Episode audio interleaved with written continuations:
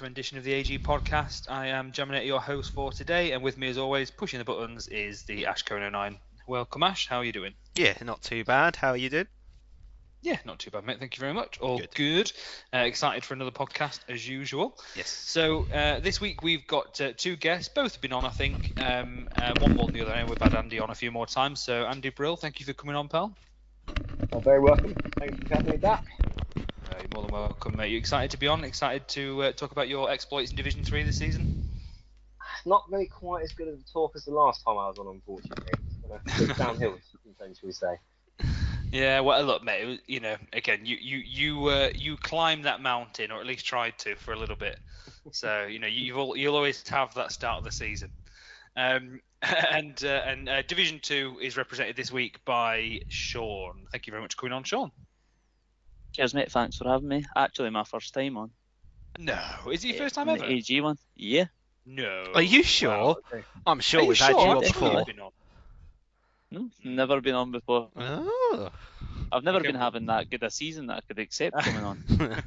Well, again, another person. You're, you've kind of gone the other way to Hilly, uh, to Brilly, sorry, um, in the sense you had a bit of a poor start, I believe, and, and have since turned that around. So, again, we'll, we'll get we'll get to that. We'll save Division Two for the uh, the last uh, league we'll talk about. So, um, we'll we'll kick off. Uh, Ash, we, we made some podcast predictions at the end of the last pod. Yeah. Um, how did we get on? uh, well, we might as well have not bothered. Um, to be. I know there was one that I. yeah. correct. yes. Yeah. No. Uh, obviously, six predictions were made. Two of them were correct. So we'll start with the two that were correct. So yourself, you said to you were going to be out of the relegation zone, and you are. Oh, so yeah. well done for having faith in yourself.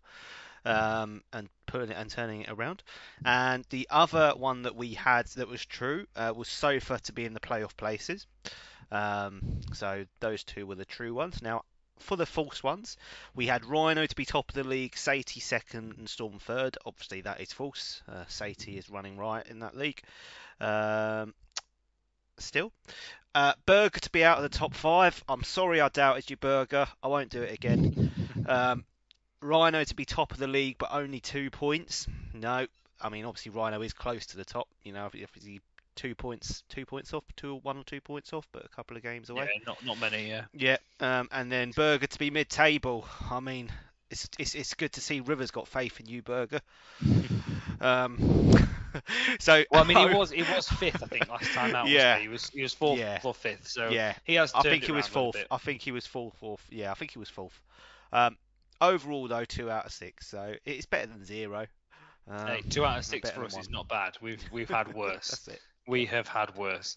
So, boys, we'll we'll crack on. I mean, again, we we saved it to the end of the pod a couple of weeks ago. We're going to start with it this time. Uh, game of the week. Uh, we said that game of the week this week would be Payne versus Rhino. It was streamed after the F2 on Monday night. Um, result for the first game was 2-2, and the second game was a 5-2 win for Rhino. We've all watched it, we've all discussed it pre-pod, but um, we'll just have a bit of a recap for the listeners. And obviously, of course, Ash will be putting a link to the stream in the uh, the pod Yep. uh, post when it comes out as well. Um, so again, I mean, uh, uh, Sean, I'll start with you. I know we've discussed it, but I think the first game was definitely a cagey affair. Um, I think you know the, the pair of them came out, and obviously there's that friendly rivalry. They didn't want to didn't want to lose to each other, um, and I think that in in terms of the sort of the, the, the ebb and flow of the game, we've just discussed it. It's it was maybe harsh to say, and again, no offense, Brilly, but it was very a Division Three game in terms of quality. Would you agree, Sean? Yeah, definitely. Payne just used the team press button constantly to intercept the ball. I noticed in the first game. Uh, but end to end, both were both had plenty of chances. To be fair, it's just they weren't really taking them. Uh, not much defending going on, shall we say? One of the things that I noticed, and I mean, Andy, you've probably pay, played him more than me and Sean. Um, Rhino tends to favour a short corner routine a lot. He seems to to use that quite a bit. When whenever he gets a corner, he always plays it short and tries to work it into the box to score. Is, is that something that's a theme? To be fair, not just a thing from Rhino, a thing from pretty much everyone um, Mhm. in Div 3. It is genuine. Got a corner, take it short, run a little bit, do a pass, try and wiggle it into have a shot. I I wonder. think Div yeah. 3, from people I've played so far, pretty much just me that tries to lump it into the box. Maybe I have to start changing it. Might be one hey, I mean, you know, look again. Are you the uh, are you the outlier? Uh, I mean, you know, I think again, there's looking at the table. Maybe they're doing something right. Let's have a look. Um, maybe maybe give it a go in the next one. Um, Ash, we uh, we saw the the run out for the first time this season of the, the new signing for Payne, which we'll come on to later on. But uh, Camavinga got his Mm. first uh, first start. Yeah. Um, again, he, he looks a quality player, doesn't he? He does, yes, but maybe not to be much longer. Um, you know, obviously, uh, I mean, we'll, we'll come to that later on in the uh, uh, in the episode. But yeah, I mean, he's a quality player. Um, big money spent, um, and was you know quite instrumental. But I mean, just on the games, the first game, um, uh, you know, was quite end to end. I thought quite cagey, as we we we spoke about. Um, some shocking finishing going on. Um, you know, FIFA having an off day. Um, some really really nice play, you know, build ups in uh, on both sides. And then the second game obviously opened up a little bit more. Um, and I, don't know, maybe maybe Payne's head went a little bit at some points. Um, but yeah, no, they were both really, really good games to watch. And I mean, I don't, I don't get to watch too many Division Three games, so it, it was quite good to, um, you know, sort of watch, watch one and sort of see how it plays out. And you know, Rhino and Payne, um, buddies, uh, transfer buddies as well. Um, it was, it was a good, it was a good set of games. It was, it was a good set of games to watch. Yeah, they were definitely enjoyable. And I think get, getting on to the second game, I think, like you said, it was much more open affair. Um, Rhino started the stronger. I think he scored six minutes in from a from a counter attack, in which Payne actually looked like he was going to score.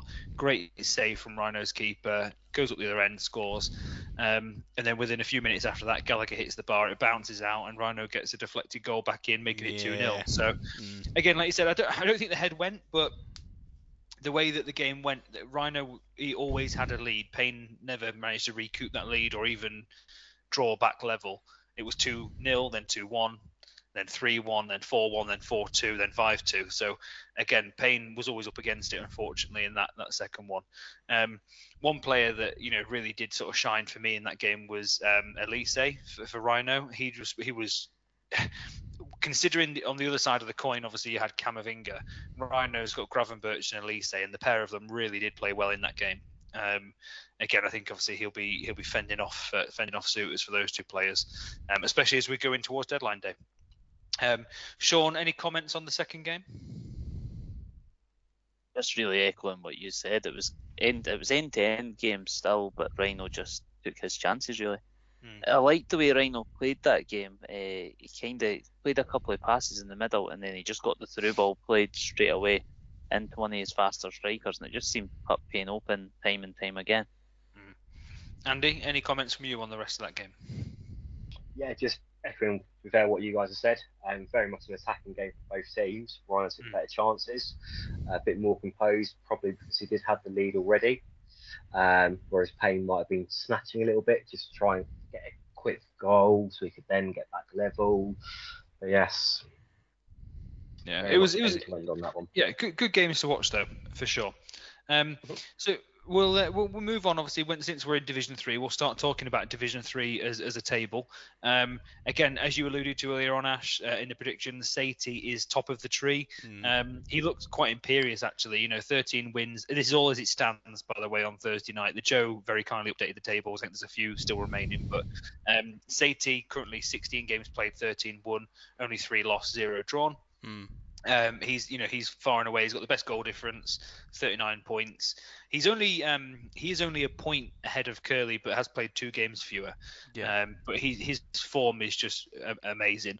Uh, the same could be said of Tunners. Tunners is down in fourth. Again, the other player in that division to have five wins. Um, the big shock, I think, for me this this sort of um, sort of two weeks since the last pod has been has been Rhino really. You know, again he's faltered a little bit. Yeah, he got those four points over Payne, but he's um, he's lost a couple of games and drew and drew a couple of games dropping points. Ash. So Mm. for me, that's where I think he's potentially handed Satie the title because with all the games in hand, which we will come on to, listeners, don't worry, that Storm had, I think that he kind of shot himself in the foot in terms of momentum. Yeah.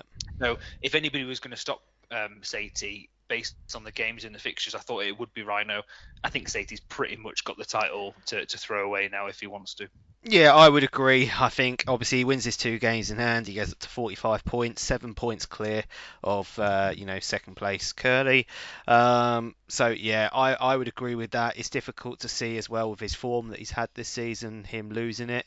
But I mean, I do just want to say, I mean, looking at those sort of top three, you know, Rhino, Curly, 80, all similar points and all similar goal difference. You know, 24, 25, 26. Um, so they've all held their own. They're, you know, obviously they're defending quite well. They've got the best defensive records in that division.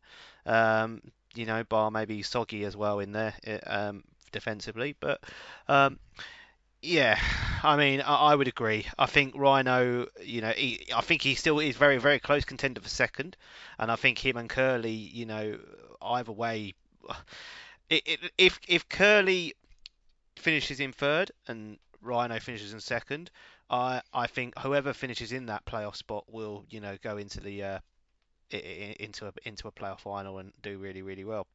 Um, mm. But yeah, I, I, would agree with the notion that I think maybe Rhino those last couple of results have uh, probably swayed it to Sati. I mean, from the outside looking in, Sean, when you look at this division compared to the others, we've often said that Division Two is really competitive. Um, Division Three and Division One tend to be a little bit more polarized in terms of the results. That's definitely showing this season when you look at the updated table. You've got Sati five wins, Curly four wins, Tunners five wins, Storm four wins. You know, even Payne and and, and Harry even. Um, when you then drop down to Lost Boy, it's completely, you know, reds and oranges, whereas above there's a lot of green. Um, it seems like there is a sort of like a defined split beginning to happen in that division. Yeah, definitely. Uh, Sati and Curly have still beat each other as well in the second last match day, which would mm. probably, if City wins that, that's it done. Could be a match uh, of the week contender. Yeah, yeah. Uh, I think it's second last. It looks like. But other than that, I don't see either of the two of them dropping points from their last fixtures, to be honest. Mm. I think it's for me. I think when you look at sort of you know Tunners has sort of come out of nowhere. He's doing really well. Um, he could potentially you know push himself up to the automatic promotion places if he keeps going on that trajectory. But it's it's hard to look past obviously the, the three we said last time round, Andy, was Sati, Rhino, and Storm. I think Storm purely because of the games in hand, um, mm-hmm. and Rhino and Sati are up there. Curly has obviously come again, come out, of nowhere with put a real good run together. He's put himself into contention. It, would it be fair? Would it be unfair on Tunners considering he's only three points ahead of Storm with only playing two games more? Should we be counting Tunners in in that sort of top five now? You know, as a push for the top two places, or do we think it's potentially one of the top, top three? What what do we think? Tunners could do, to be fair. He's been playing quite well recently. I played him my previous match day. Um, that's like a nice little cutback. Um, is all I'll say on that. Um, uh, yeah, no, he's playing quite well. Um, I know he's gone on holiday, but as long as he can get a of practice in before he plays his league games when he gets back from his holiday, he could be going for a second spot. Second spot, sorry. I do think that he's going to stroll to the title. Um, but yeah, I do think any one of those five could get second. Right. I think. So you yeah, so you think that anybody out of Storm upwards to say Curly will come second and Sati will win the division? That's your thoughts. Actually, I'm going to retract that slightly. Rhino will finish in playoff places, but he'll bowl automatic. Okay, so you think he can't finish second then? I don't think he will do. Um, I, I, think it'll just get to him towards the end of the season. He'll be up there for it on the last game, and it'll just get to him. Okay, fair enough. Um, getting on to yourself, obviously, um, if we just sort of just shoot down a little bit down there. I mean, look, if you're looking for a positive, if your form, you know, those five L's, those five Reds, if it was a pack of Starburst, you'd be buzzing. so I mean, look, you know, talk yeah. us through your season. You know, look, three wins, um, and a draw. You know, look, ten points. It, it might this this might again risk sounding condescending, risk sounding patronising. Double figures, mate. You know that's actually that is progression. You're not doing too bad there. First time I've done it. First yeah. time I've done it. Um, and annoyingly, obviously the two wins, um, the three wins, sorry, came reasonably close to each other. Where I was actually playing a little bit of FIFA instead of actually just doing league games. Maybe I should play a little bit more. um, same draw against Lost Boy as well. To be fair, they're all beginning issue of the season. Um, so yeah, so started well, but still possible for me not to finish bottom. it's, mm, it's mathematically possible, but it's doubtful. I mean, Worm Worm's having a bit of a stinker recently. We we know that, but I think that chances are he only will need to get a few more points potentially. Looking at the games played difference. Um, but uh, but yeah, we'll we'll see. Look, I mean, look, we'll, we'll come on to the big elephant in the room. Um, we've just mentioned it there. The games played. So mm-hmm. there has been, I mean, there has been a, a plethora of, of messages on that uh, that group chat, uh, the Division Three chat. Um, all sort of spark, well, not sparked by, but fueled by. I think it was um, Joe, obviously, as, as sort of lead admin, putting in one of the threads. like it was the Soggy and Storm one. Look, you know, get these games played, lads. Come on, you've got a deadline now to get these played because they've dragged on too long. I believe was that match day three that one. Match day um, four. Match day four. Sorry. Uh, oh no, match day four is the Worm and Storm one. What was the Soggy and Storm one?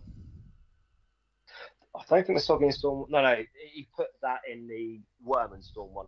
Oh, did he? Right. Okay, fair enough.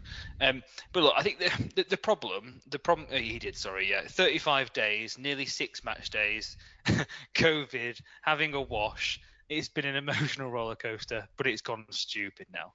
You've got till Thursday at 11:59 to get these played and results up. Otherwise, it's a 10 mil fine each and another 10 mil for every 24 hours after that.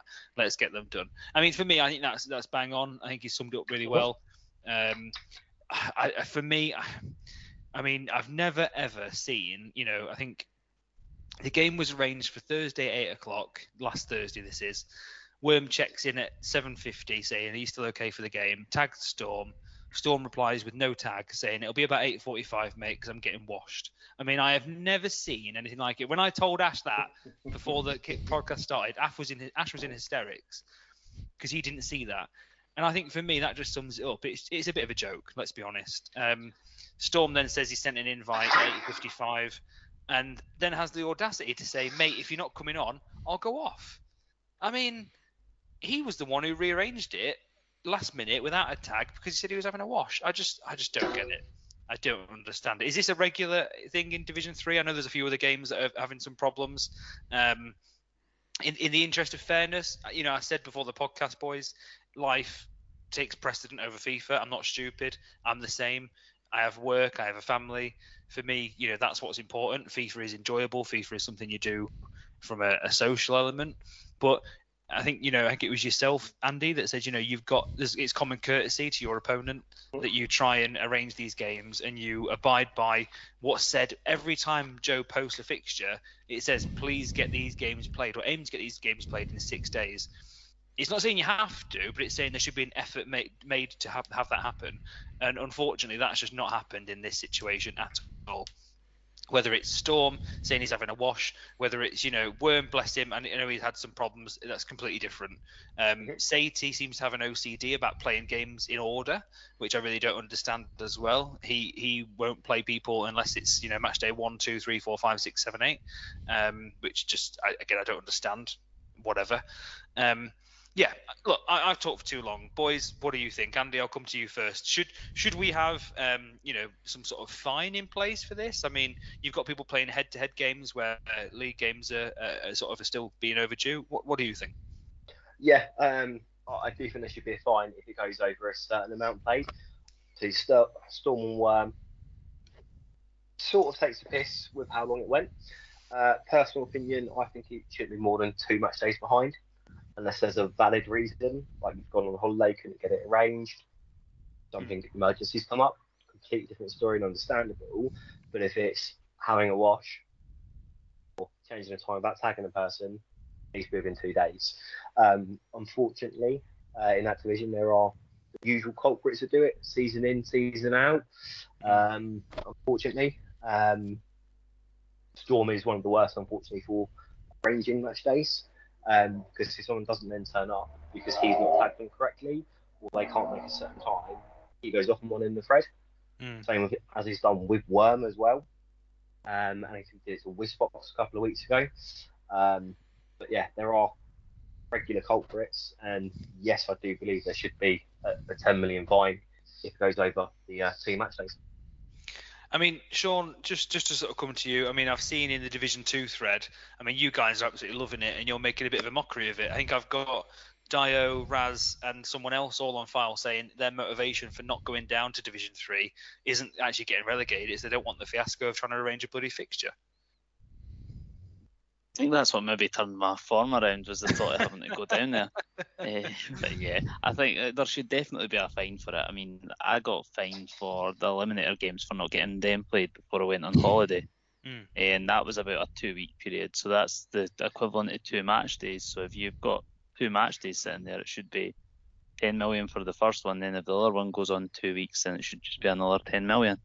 So we're saying with obviously this one being match day four, that's Four. six match Could- days ago. So you're saying it Yeah. should be like 60 million.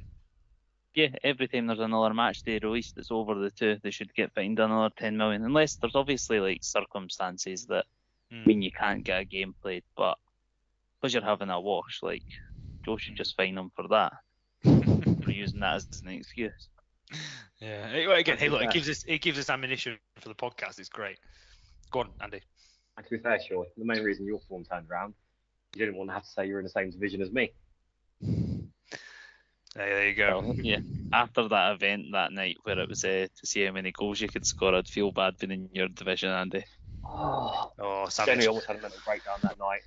Oh, Ash, I mean, I'm interested to see what you think. Look, you know, you've, Yeah. you've been accused in the past of, of sitting on the fence. Yep. Um, Are you going to sit on the fence again? I mean, again, Um, I sort of, I, mean, I, I am in a way, I'm sort of leaning a bit to one side. I, I get that life is important. Yep. And believe me, like, you know, having gone through changes at work and in home life and whatever, Yeah. I, I know that that is more important than FIFA. Nobody is disputing Oh, that. absolutely. Yeah, yeah. But it is getting a bit of a joke, right? Um, yeah, I mean, I agree with what others have said in I think two match days. I think anything past two match days, then fines need to come in because, look, it, it, it's half an hour. It's half an hour in 14 days. Um, you know, I mean, a half an hour in six days. It, it, it shouldn't be that difficult. I mean, I understand, you know, obviously, f- family comes first, work comes first. Obviously, you know, that's that's no brainer. But yeah, anything past two match days, it, there needs to be fines brought in because it's just it it, it, it gets silly. I mean, you know, for for me, the, the way I feel about FIFA, if I had it, I'd get every game played as soon as they're released. Um, You know, but yeah, I mean, it's just going to the point on Storm, and um, you know, obviously, I know he's been away and COVID and all that, and that's fair enough. But um, yeah, it's just it, it, it, there needs to be something. I mean, maybe this is something that gets looked at for next season. You know, properly um, in terms of you know if they're not played after two match days, then fines start coming in. I do like the idea of maybe a 10 million fine for every uh, match day that overdues. Um, I mean, I'd maybe even make that a little bit higher. Um, or cut salary, or cut the wages, or something. I mean, there's a few ways that it could be done. I mean, you don't want to bring, yeah, it could be. you could don't you don't want to bring those sort of things in but i mean yeah you can't be having you can't be having a match day go over by a month um it's just it, it's not it just holds everything up and it's just it's not good so Yeah, it really does. Um, okay, look, we'll, we'll leave it there. Again, I'll be interested to hear your guys' thoughts, viewers, listeners. Um, again, please, you know, post your replies when Ash puts the, the podcast thread up.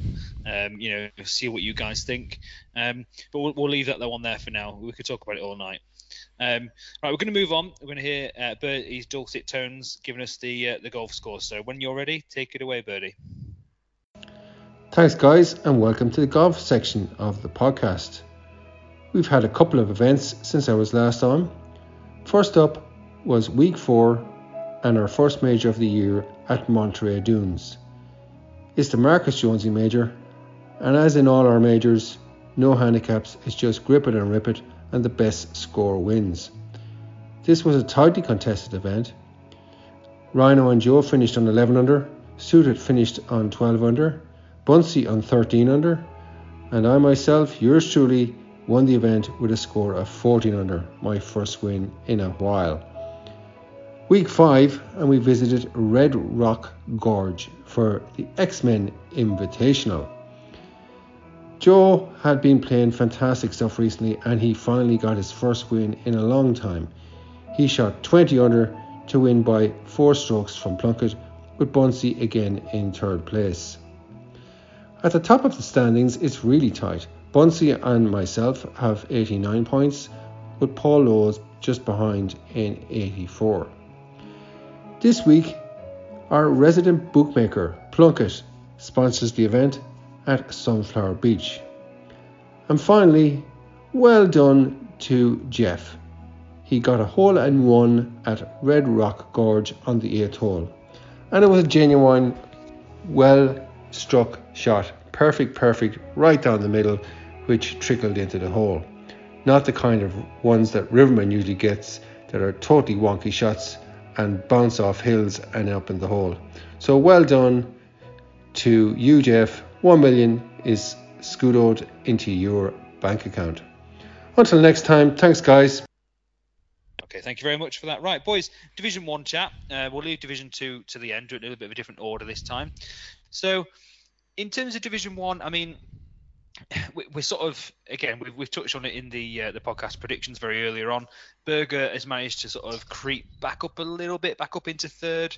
Um, Aaron is on the slide again, potentially getting all his points on the board early on. He's faced a few different people recently that are a bit more difficult.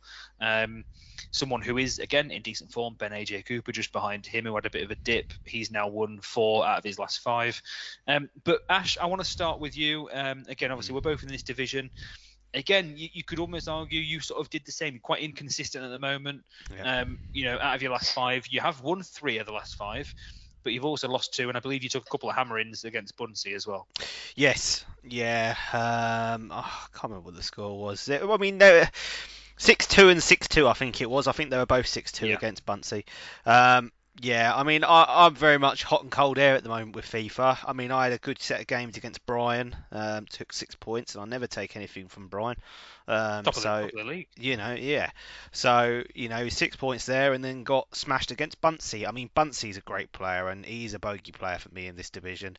And the players that he has, I mean, that Moukoko has got Mm. no right being that good. he's a 69 rated player and he's so overpowered. But I think then he's, he's I the think we've all. I think we've all had players like that. I mean, I had, um, you know, last FIFA or last Krish- reset. Krishna. Yeah, yeah, Krishna, uh, Martinelli, you know, last time around, and he was like a 72, 73 rated Mm. player, and he would just, you could shoot, you could, you know, have a shot from anywhere, sort of just outside the box, and 95% of the time they'd go in. They have no right being that good, but you always get those sort of overpowered players, um, and it works well for him. Um, but yeah, I mean, for me, it's um, it, it's been a mixed bag. Uh, my goal difference is, you know, obviously taking a bit of a hammering. Um, so if I can, given what's happened in the last sort of five, six games, if I can stay away from that sort of top, that bottom four, you know, 11th downwards, then it, it, yeah, it would have been a good season. But I, I'm not too, uh, I'm not too convinced. I've got to try and take some points next two, three games. I mean, are you are you fearful of, of the drop? Uh, well, I wouldn't say I'm fearful. I mean, if I go down, I go down.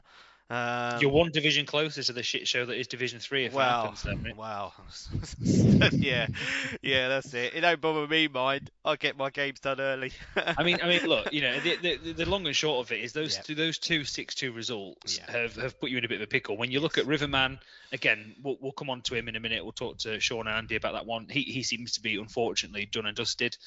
Mm. Um, Mika, Top Cat, Mark, me, and you, I would say then are the ones that are in trouble. yes. The reason I'm not lumping Disco Duke in with that, he's got a zero goal difference, and Yeah. he is the top out of the rest of us. Yeah. I He's would a very agree. good player as I- well. I- I would, and he, he's played a lot of us as well. Yeah, I would Um, agree. so I, ninth I think downwards. he's okay. Ninth downwards are in a relegation scrap.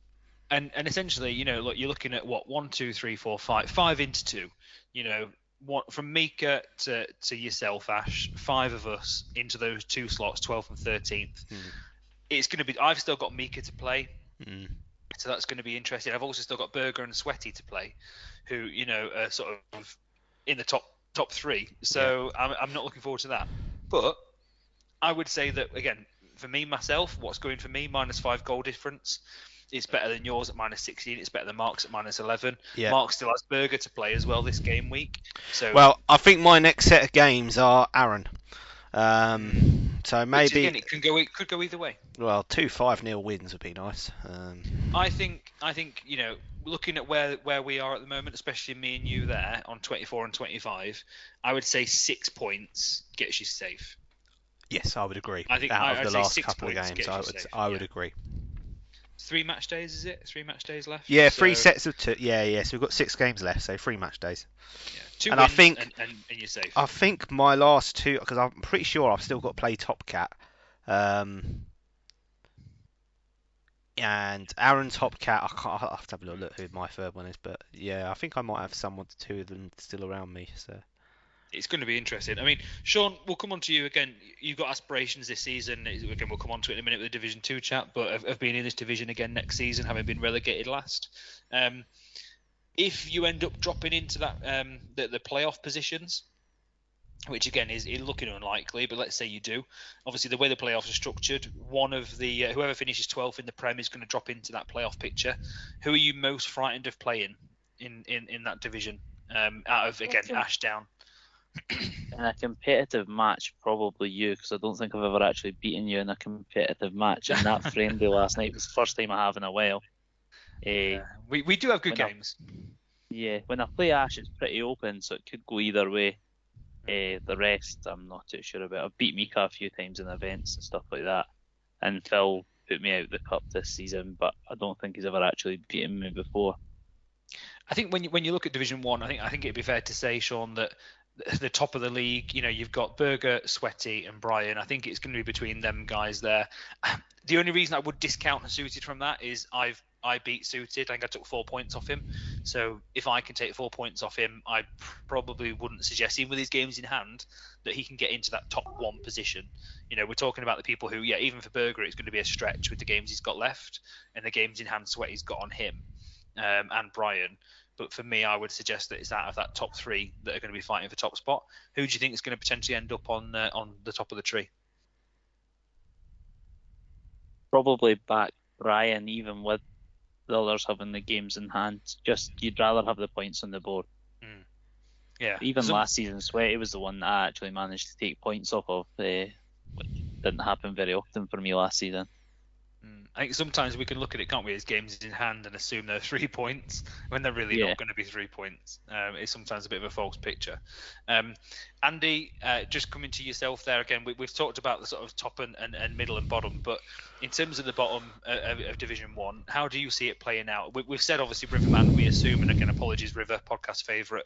We assume that he's he's dead and buried at the bottom of Division One. I don't think he minds. I think he would rather play in Division Two, to be honest. Um, but from Mika up to Ash, how do you see it playing out, Andy? To be fair, um, I think Mika might be able to sneak it up into the relegation playoff. Um, and I think Top Cat or Mark are going to drop down to the automatic place. Okay. Okay, that's interesting. So, again, I think. Do do you again sort of similar question? I know you're not in Division Two, but similar question to Sean. I I don't know who would fare best in that playoff because I look at the, Divi- the Division Two guys. Let's say it finished right now. So for Plunkett, and Joe. Whoever out of that bottom six goes into that playoff in Division One is going to struggle against those guys, especially if they're in good form. Yeah, I'd say I'd say that to be fair. Um, I'd agree with that. It is going to be a struggle. Um, yeah, well, I do think he goes into the relegation playoff probably going to go down as well, um, because of the fact that they're clearly going to be in bad form, whereas League Two they are going to be in the good form. Fair enough. Well, look, we'll, we'll leave Division Two there. Um, just one last, uh, sorry, Division One there. Last one last thing I want to say is I did not Berger out the cup and it was absolutely fantastic. Um, but we'll just leave that there. Um, boys, we'll move on to the F1 segment. Um, so Joe's got the F1 segment for us this time round. Absolute shocker at Baku, and for me a shocker at Belgium as well. So uh, yeah, enjoy listening to that. Take it away, Joe.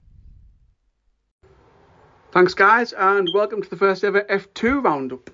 As everyone probably knows, we're having a season on the F2. Um, this is season two of F1 2021, which is available on Xbox Game Pass and EA Play. We are having this season on F2 where it's a different format. So each week we have two sprint races and one feature race after a one shot qualifying. Makes things a bit more interesting where there's three races, so lots of chance for everyone to score points.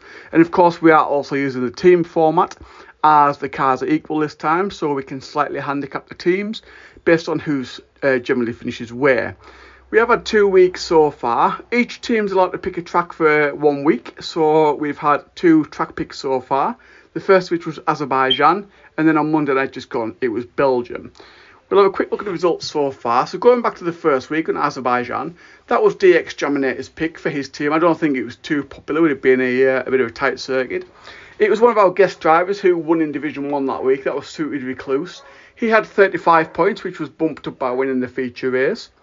We had X Morris on 33 points, Ben AJ Cooper on 32 points, Brian 1867 on 29 points, and Burger Boy on 28 points.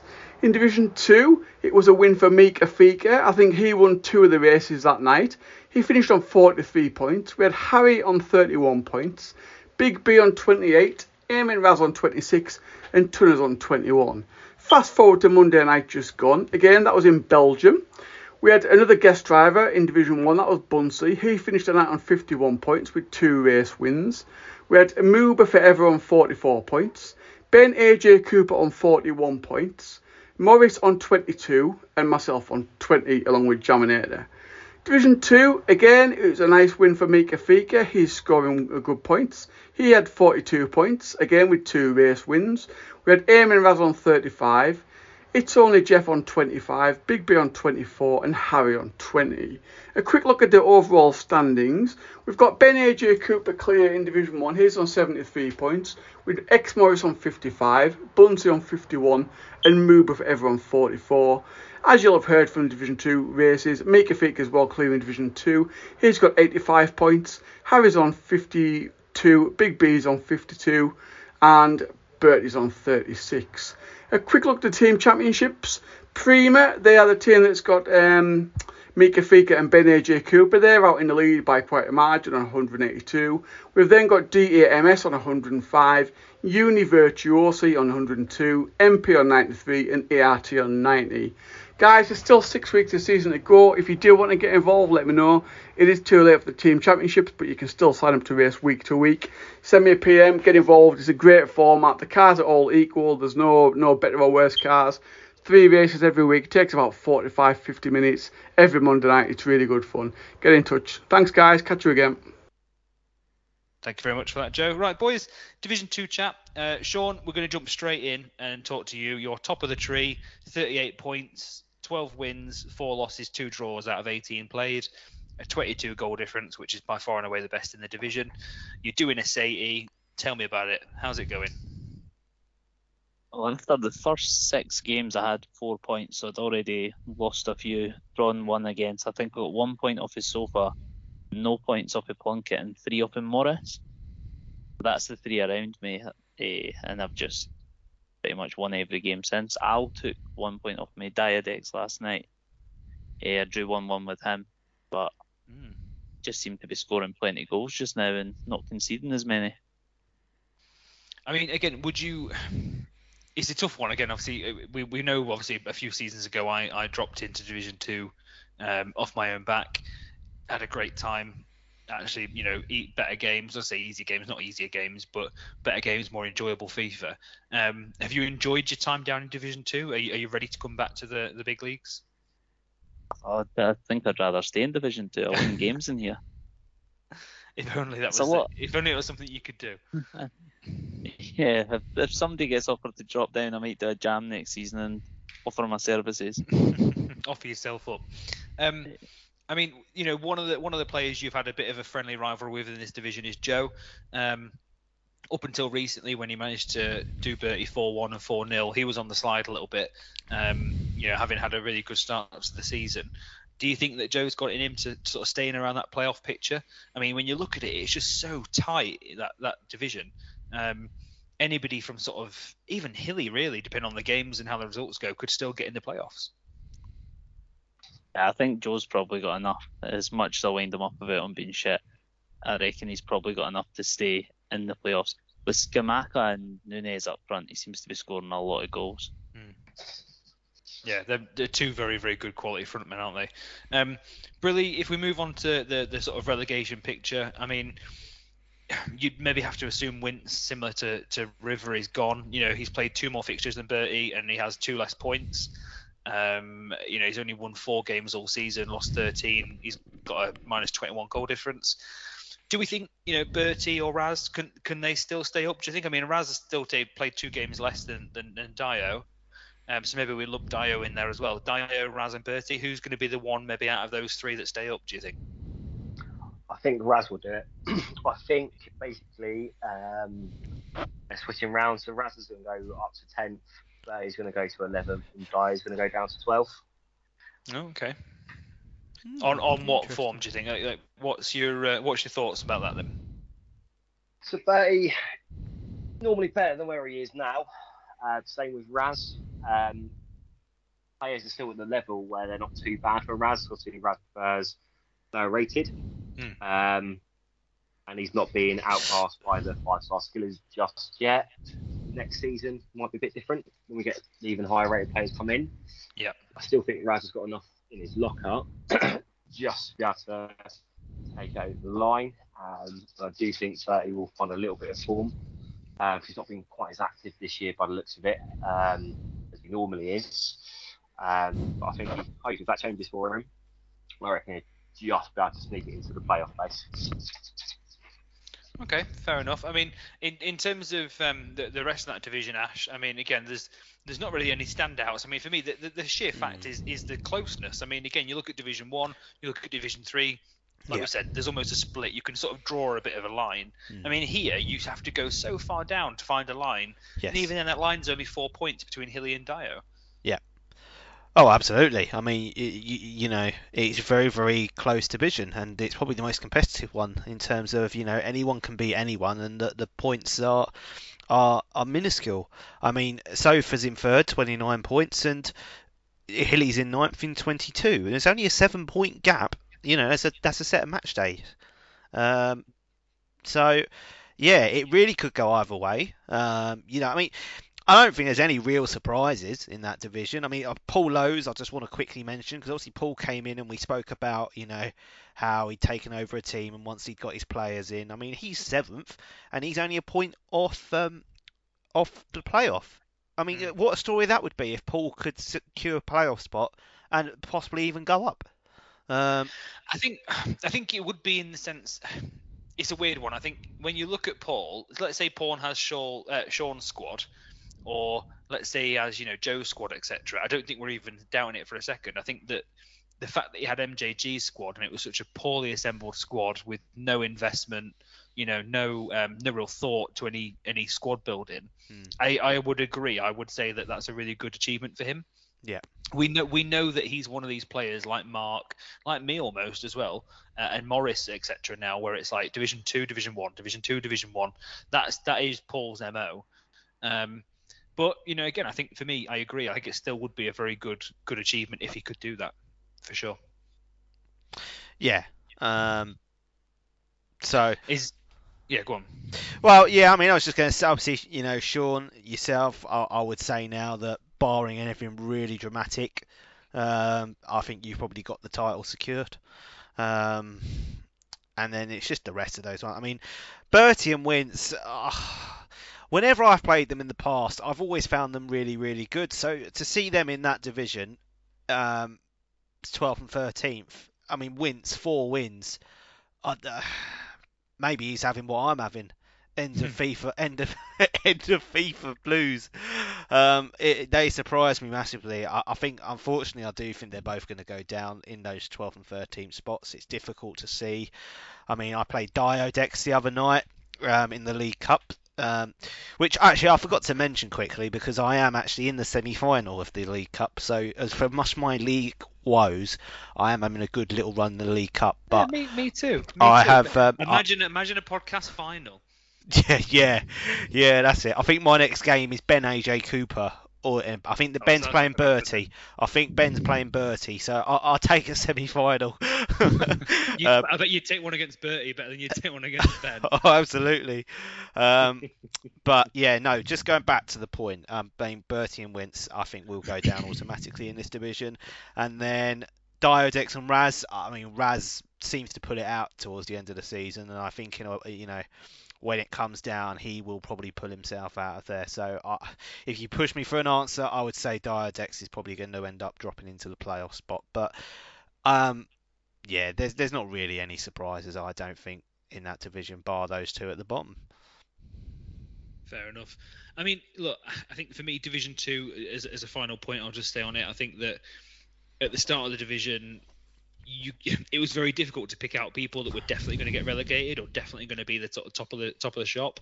We sort of said Shauna Morris would be, and that's proven the fact. But I'm pretty sure I had Wince in the playoffs, so um, you know that one has not really come to come to fruition. But that just sort of spells how much of a topsy turvy division that is, because I normally aren't. I'm not too far off with them sort of predictions. And Wince, as you said, could just be having a bit of a shocker this season.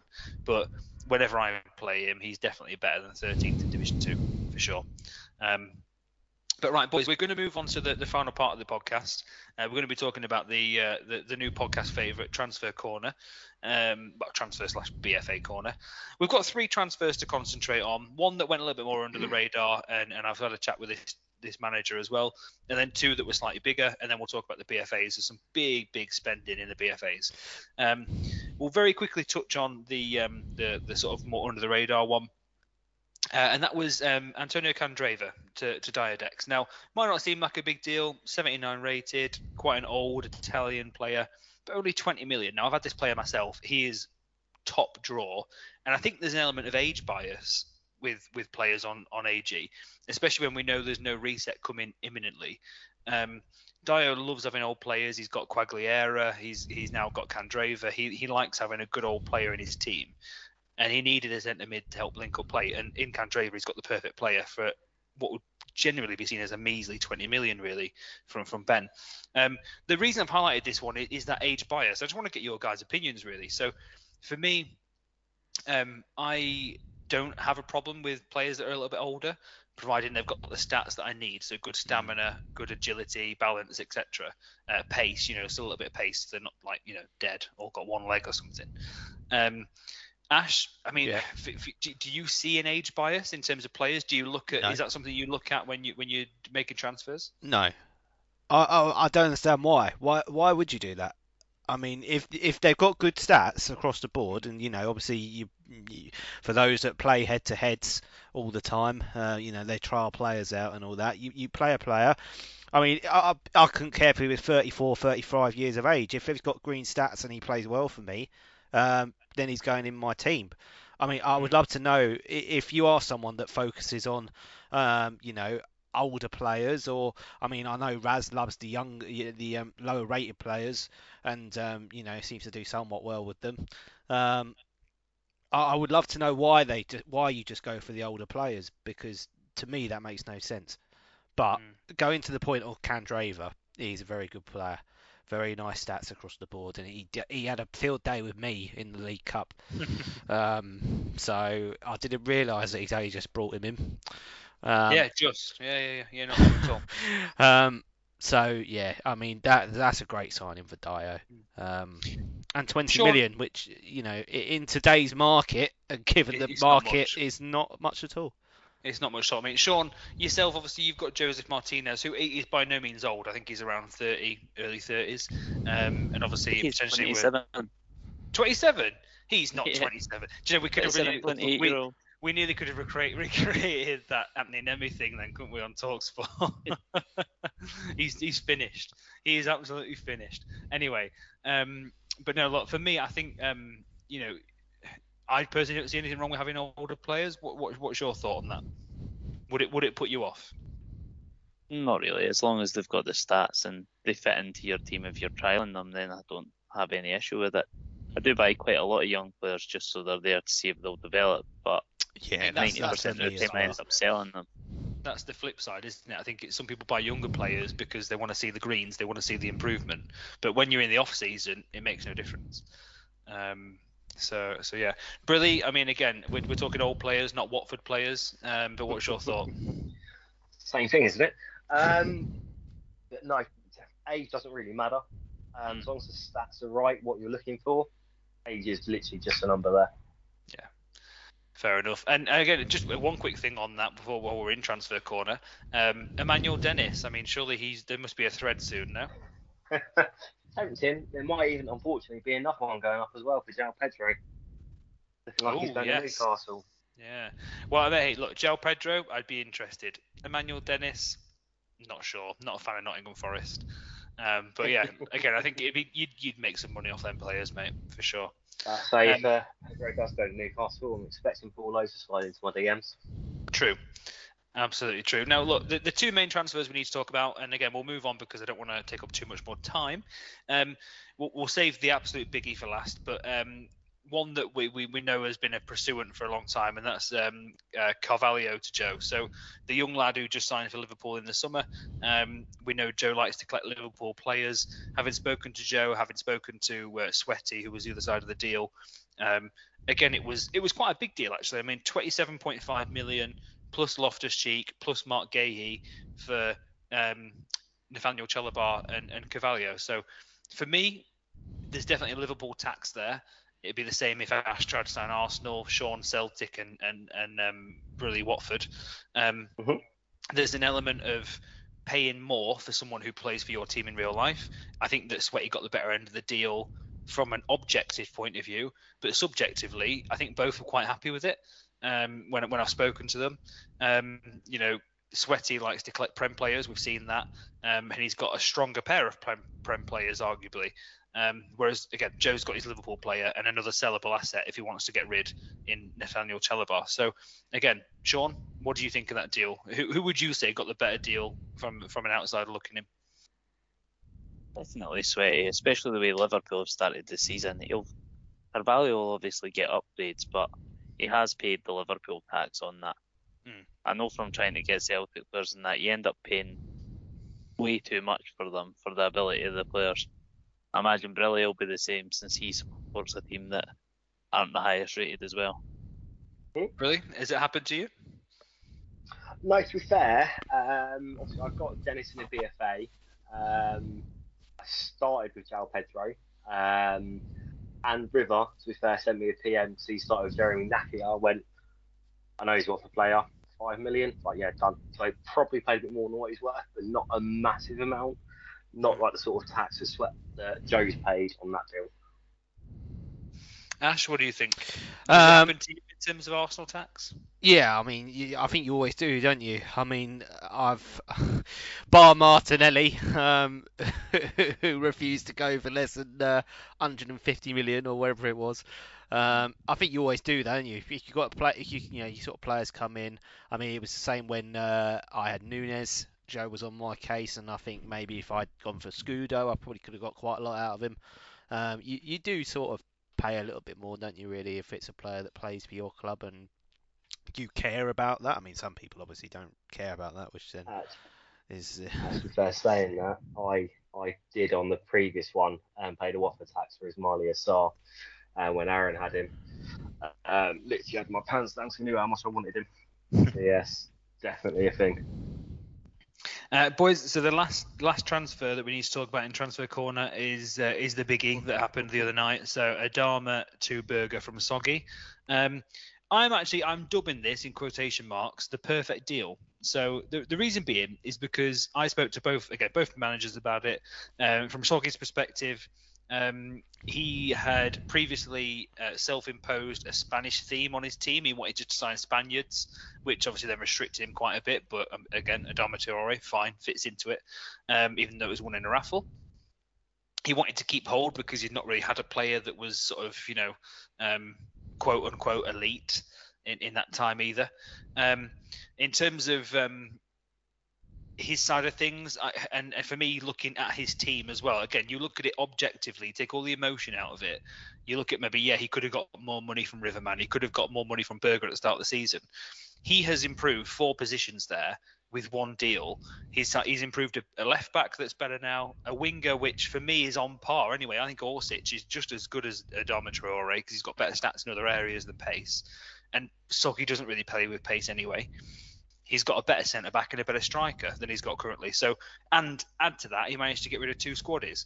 So, for me, I think this is again the perfect deal. Speaking to Berger, he um, he feels as though you know he's improved his first 11, which we know is important to him. He's always going to have money. He's always going to have Scudo and sellable assets because he's an active manager on AG. So we that's fair enough. We know that. Um, and both parties both say they got they got a good end of the deal. So again, I'll throw it over to you three, and obviously the listeners, you're welcome to comment on on the the, uh, the podcast thread when it goes out. But my opinion is is 50-50, good deal. Sean, what do you think? It's definitely improved Soggy's team eh, quite a lot as well, and I'd probably I'd probably prefer to have Orsic going forward because Adama's not exactly set the world alight recently so he might end up with downgrades. Mm. And Orsic is only going to go yeah. up. I'm, I'm, not sure who he plays for now, but if he's still where he was, I'd imagine he'll still keep performing the way he was. Was, is it Dynamo that he plays for? I think. Yeah, I think so. Orsic yeah. is that one that he's the guy that scored against Tottenham, if I'm rightly. No, I'd get that one in there, mate. Well done. Yeah. Um, wow. Any opportunities? 10, 10 million, 10 million on the transfer budget. Um, I mean, Ash, you know, what, what, do you think? Who do you think got the better end of the deal? So, like me, do you see it as being equal? When I saw it yesterday, uh, the other day, um, I thought that Berger had had Soggy's pants down. Um, but then the more I've looked at the deal and the more the players that uh, you know Soggy has got in his team and the players he's brought in and the potential on those players, I actually think it's a good deal. Mm. Orsic, we've just spoken about, 76 rated midfielder, lots of green stats, um, you know, all good. Nuno Tavares, you know, Arsenal left back, he's just gone on loan to Marseille and has had a really good start to the season over there. So well, yeah. he might get a couple of upgrades, you know, start of next FIFA. Um, and then the other two improve Soggy's squad as well. So the more I thought about it, actually, it is a good deal. Um, and it improves both. You know, you've alluded to Berger has got a player that improves his starting eleven. That's all he really cares about. Um, and Soggy's got a couple of players that improves his squad. So overall, I think it's a it's a good deal for both parties. Hmm. Again, I'm, I'm glad that I'm glad you think that. Um, Brilly, what do you think? Definitely a great deal for Soggy. Um, so he doesn't he never really changes up his team as he says in the thread. Mm. Um, very rarely. Um, massive improvements there for him. Um, and as we all said, Berger, this player, he's happy for. Only thing I think of there is Soggy probably could have got some Scudo out of it. Um, yeah. Berger admitted as much as well. Berger thought that Soggy would come back and say add some Scudo on top as well as the squad is, and etc. etc. So I think that that's definitely fair. I think River's still crying. Um, not being able to get him back. Um, but yeah, that's a great deal for Soggy. Berger's happy. But yeah. Yeah, it's fair enough. I mean, look, boys, we're running out of time, so we want to cover very, very, very quickly just the BFAs that have happened since as well. I'm going to pick out five of the players that have gone through, which are interesting, that have caught my eye. Um, first one, not so much for any reason other than that he's back on the market already, which is Rafa Mir. Uh, Jeff bought him for 11 million, probably opportunistic because he went up for a 10 mil minimum buy and he got him for 11, um, but he's already been sold. Joe's uh, Jeff's put a bid of 20 million on um, as the uh, the price that he's looking for, so he's looking to double his money there. Um, we've got Wesley Fofana potentially moving to Chelsea in real life soon, so you'd imagine upgrades working next to Koulibaly and Silva should probably come. Um, 66.1 million to Rhino. Finally managed to get a, a, a BFA over the line without getting fined. Um, very quick opinion, Ash, if you don't mind on that one. Which one? Sorry.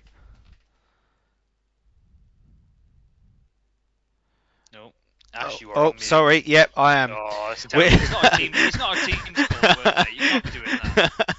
um, we, right, which player? Uh, sorry. Wesley Fofana. Yes. Um, 66 60, million. 66 yeah. Million, too much or not? What do you think? Um, no, I don't think so. He's a good player, and you've alluded to he could well get that move to Chelsea. Um, so he, he could get an upgrade. You know, next um, next FIFA. So no, I don't think so. Okay. Uh, Andy Brill, uh, Donyell Malen to uh, Tunners, 82 million and a bit of change. I think he's scored in every game that Tunners has had since. Potentially one of the reasons for Tunners turning form. When you look at mm-hmm. Tunners turning form, 82 million seems like a fair price, really, with the, the change that he made to his team. Yeah, definitely. I'll be able to say when I played Tunners recently, it was after he got Malen, um, and Malen bagged like four goals in each game. So definitely worked well for him. Yeah. Definitely. Um, Storm, uh, Storm, Sean. Oh my god, I'm so sorry, man. That's Wow. horrific. Wow, wow, Jesus. Add Oh, that to the brilliant. outtakes at the end of the season, Ash. Right, Sean, I should say. Um, uh, Mika, I think he's had a bit too much Irn-Bru on this one, um, and the old stuff as well, the strong stuff. 87 million for uh, for Callum Hudson-Odoi. I mean, that is just. Uh, I'm confused. Help me out with that one, Sean. Not heard anything of Callum Hudson Odoi in years since he Mm. first broke through when everybody thought he was going to be the next big thing, and he's done absolutely nothing. So I Just have crazy. no idea why just- he paid that much. Yeah, I mean, again, I, I wouldn't have thought he'd need to pay 87 million to get a player like that. But hey, look, if he uses him, he likes him, fair enough. For me, I think that's definitely one I would put in the red column rather than the green. Well, what's his Um, stats like at the moment? Um, Not he's great. quite- he's is got a it bit. He's got a bit of pace still, but quite a bit of pace. Yeah. I think he's. That's all it is. I, again, I'm not going to stand here and devalue a player, but for me, that is that is too much money. Um, boys, the the biggie, the one that um that sort of we all knew was coming, I think, on on that day when Joe put, uh, which for me was a nice, interesting twist on a BFA. Um, you know, you could win one player. Um, of 80 rated or lower, which was in your franchise team, um, which was quite interesting. Um, and I think again part of it was geared towards Payne getting rid of some of his cash, I believe. Um, he spent 120, 110 million, sorry, on uh, on Camavinga. Um, Sean, 110 million on Camavinga, good value, not good value. What do you think? I think that was the player that Morris was going to pick when he ended up with Rodrigo the other week when he won the It rat, was. won that It was. blind option. Yeah, So- it was. There's someone that'd pay at least 100 million for him Hmm. straight off the bat. But I think Yeah. the fact he's up on the market already, I think that's a bit of buyer's remorse from Payne. Yeah, I mean, Andy, is it buyer's remorse, or again, you know, I love Payne to bits, or is it just Payne? Is it just the, you know, that he just he very much just uses and abuses players? He does like to chop and change a lot, uh, definitely, um, without fail. But at the same time, I do think he spunked a lot of money just because he knew he could win it. Mm. Um, see, as he says straight away, is at least he went a Scudo above what the second most Scudo was.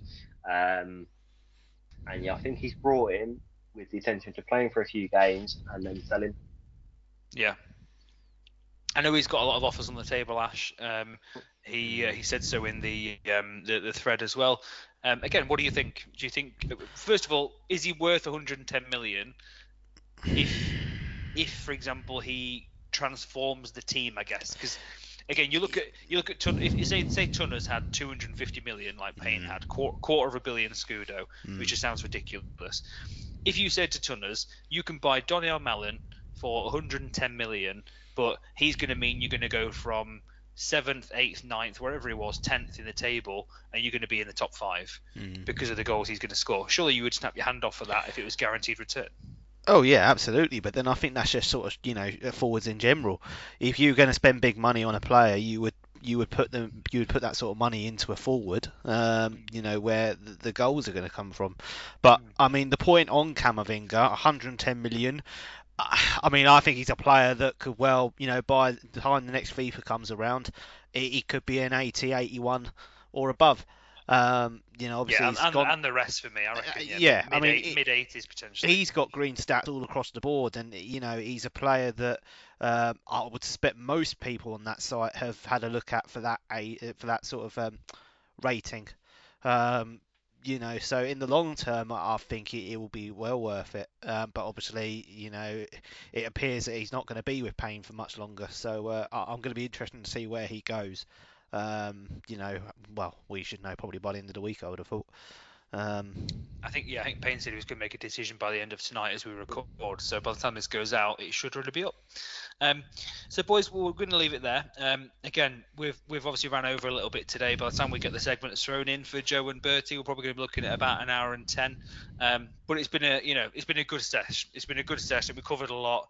Um, again, please you know comment down uh, below what you guys think about the idea of fines um, for for not just Division Three but all divisions if they fail to get their games played after a certain window. Um, transfer hits and misses. What do you guys think? Would you agree with our valuations and understanding of the transfers? Do you guys think that um, that we're off the pace? You know, let us know what you uh, what you think. And of course, thanks to Sean and uh, thanks to Andy for coming on, boys. Uh, Sean, again, if it is your first one, don't make it your last one. It's been a good one. Cheers, mate. Enjoyed it. Yeah, thank you. And Andy, thanks as always. Um, again, must be your hat trick ball at least, I thought. Oh, that's I think it's more than that now. To be fair, I think I'm probably close to number five. Yeah. Okay. Well, you know, second hat trick ball will be in the post at some point soon. Once we get the hat trick balls and once me and Ash can Yeah. bother to post them out. So yeah. Always a pleasure. Always a pleasure, and thank you for having me. Thank you very much. And Ash, obviously, thanks for pushing the buttons as always. We're, we're Yep. creeping ever closer. We're Yep. creeping closer to number 100. We still, Yep. again, boys, we want ideas. You know, by the end of the year, we'll be at pod 100. We work it out to be. So let us know what you think we should do. Should we do a live pod? Should we get Rhino to go around to one of the people's houses? Um, you know, to, to do a segment there. Who I'm knows? getting ideas. hey, well, we, he could be like our roaming reporter. We could send him out on transfer deadline day to somebody's house. Uh, but yeah, look, boys, thank you very much for, for coming on. Thank you, everybody, for listening, and we will catch you on the next one. Thank you.